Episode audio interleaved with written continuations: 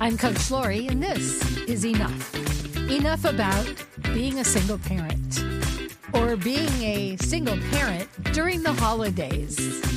Sometimes it's a little hard to get caught up in the joy of the season when we have so many things pulling at us.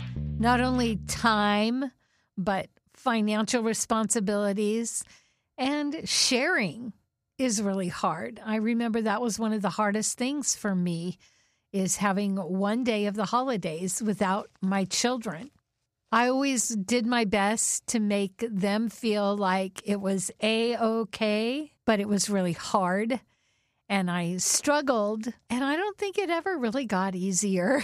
but as we step into the holidays, if you are a single parent, I just want to say give yourself permission to not be okay. And I know there's a lot to be said about self care. And during the holidays, you're thinking, I don't even have time to think, let alone do something that would be self care. But if I could offer you one thing, is you don't have to do and be everything.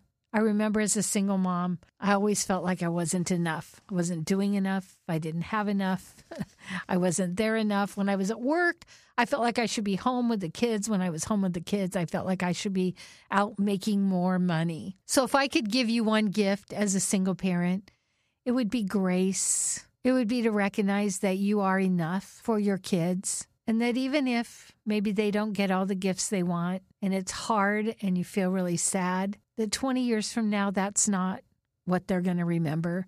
They're going to remember the time that they had with you, the traditions that they made with you. And those are the things that are going to be important. Those are the things that are going to stick with. If I had it to do over again, I wouldn't. you know how people always say, if I could go back, no, I wouldn't.